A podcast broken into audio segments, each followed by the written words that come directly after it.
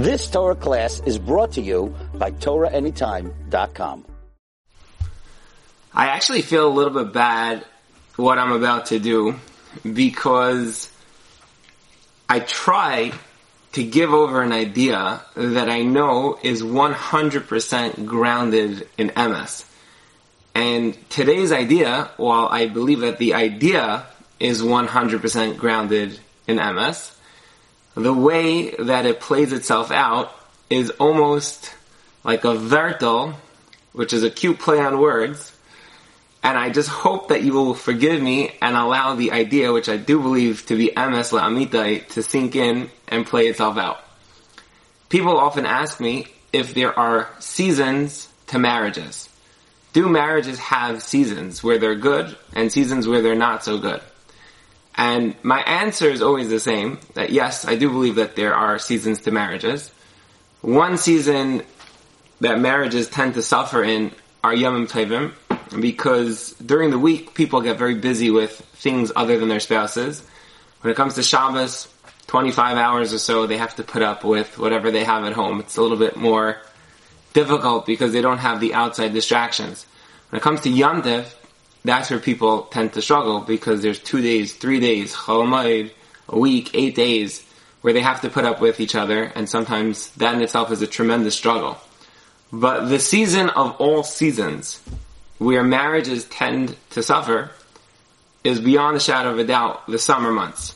And I was recently talking to somebody who was asking me, he said that in his family, they have a structure where the husband is in the city, his wife is up in the country, and he said, how are we supposed to make it through the summer intact, wholesome, that our family unit comes out stronger than before the summer, that I don't have to pick up the pieces throughout Elul and beyond.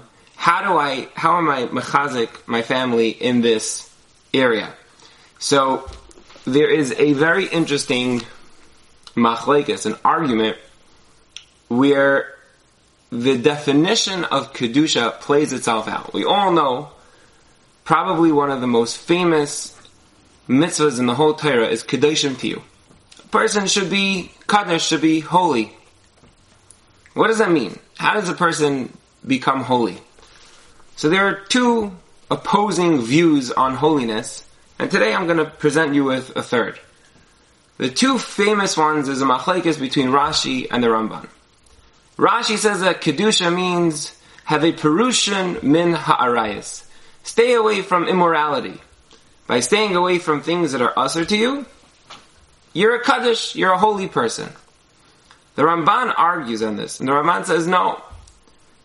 A person has to know Kaddish atzmacha b'mutalach. A person should be Mekadesh himself, should separate himself even from the things that are permitted to him. For example, a person can eat and drink, don't eat and drink like a glutton, like a glutton. Eat and drink like a, like a holy person. Even on the things that are permitted to you, a person should take it easy, should separate from those types of things. Rashi seems to say there's no such concept. If something's assur, you stay away from that. That means you're a holy person. The Ramban seems to go to the other extreme. No, even things that you're allowed to do, a person a person should separate himself from. I wanna I wanna present I hope you'll forgive me for doing this. I want to present a third middle of the of the road mehalech, which I believe to be very true. You see, if I would say to somebody, "Is it mutter for you to drink a cup of water?" Most people would say, "Yeah." What's why is it assur to drink water? It's not a taanis. It's not. It's not before kiddush. It's not before davening. Like, what, what's the question? Yeah, it's mutter. The question is, do you need to get a heter to drink water? And the answer is, of course not. You drink, you drink. You don't have to pick up the phone and call your Rav to get a heter to drink a cup of water on a regular day. Just pick up a drink, you drink it, you make a bracha obviously, and, and you're good to go.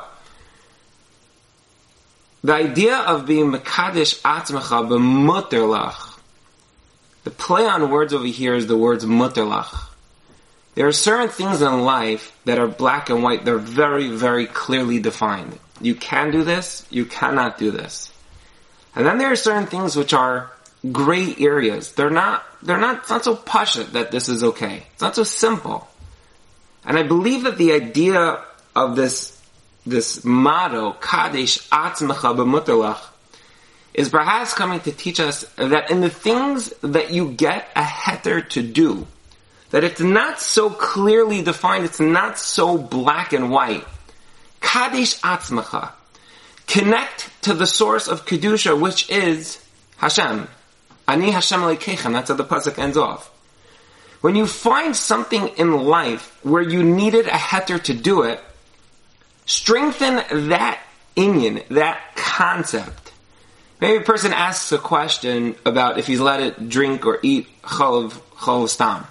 And he calls his Rav and his Rav says, yeah, it's mutter. Okay, it's mutter. So it's fine, you have a heter. Not a problem. You have Rav Moshe, there's different chuvas on this. Fine, you have a heter. But maybe strengthen the concept of kashrus. Because you realize that in one area, some people are more machmir than you. Don't, don't let your equilibrium be thrown off by a heter. See, we live in a world where everyone is running for heterim. They're, they're, they're, calling up, they're like, can I have a heter for this, a heter for that? And of course, there's a place for heterim. But the idea being that when you see an area of your, of your life, a, a, a genre, a, a, class of something, where you got a heter to do something that's not clear, take that area and be mechazik it, strengthen it. One pillar of this unit of your life is a little bit weaker. So realize that you have a weak unit. Okay, it's, it's mother, it's okay, you could get by, but the Eva, that's okay. But strengthen another such area.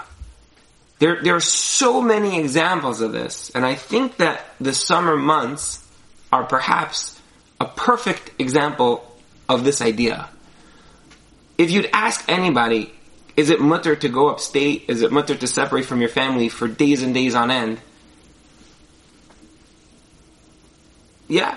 I mean, yeah, it's, it's, it's a mutter, it's mutter. There's no, no halacha unless you're in Shana Rishona, you have a question. But understanding the idea that this is something which is a weaker area, it's something that people struggle with, it's something that men struggle with, it's something that women struggle with. I could tell you countless stories that after the summer months I'm involved with, just picking up pieces. It takes months and months to undo the damage of what happens when you separate a husband and wife. It's not, it's not natural. It's not a natural thing to do. When a guy goes on a business trip, it's, it's, it's an unnatural situation. He's faced with challenges. A wife is faced with challenges. A husband's not home. It's not the natural family structure. When people do this for months on end and they realize this is something which may have ramifications it's a good idea for people to strengthen Kadesh Atzmacha b'muterlach. If that's your summer plans, great. Enjoy them. But don't forget to strengthen this area. Don't forget when your husband comes up to the mountains to prioritize him. Don't forget to prioritize each other. Don't forget to spend extra time with each other. Maybe minimize the guests that you're having. Don't take it as a free for all. We, we can do this because this is the structure that we've decided to do. When you realize that there's an area of your life that is prone to weakness, strengthen it just a drop.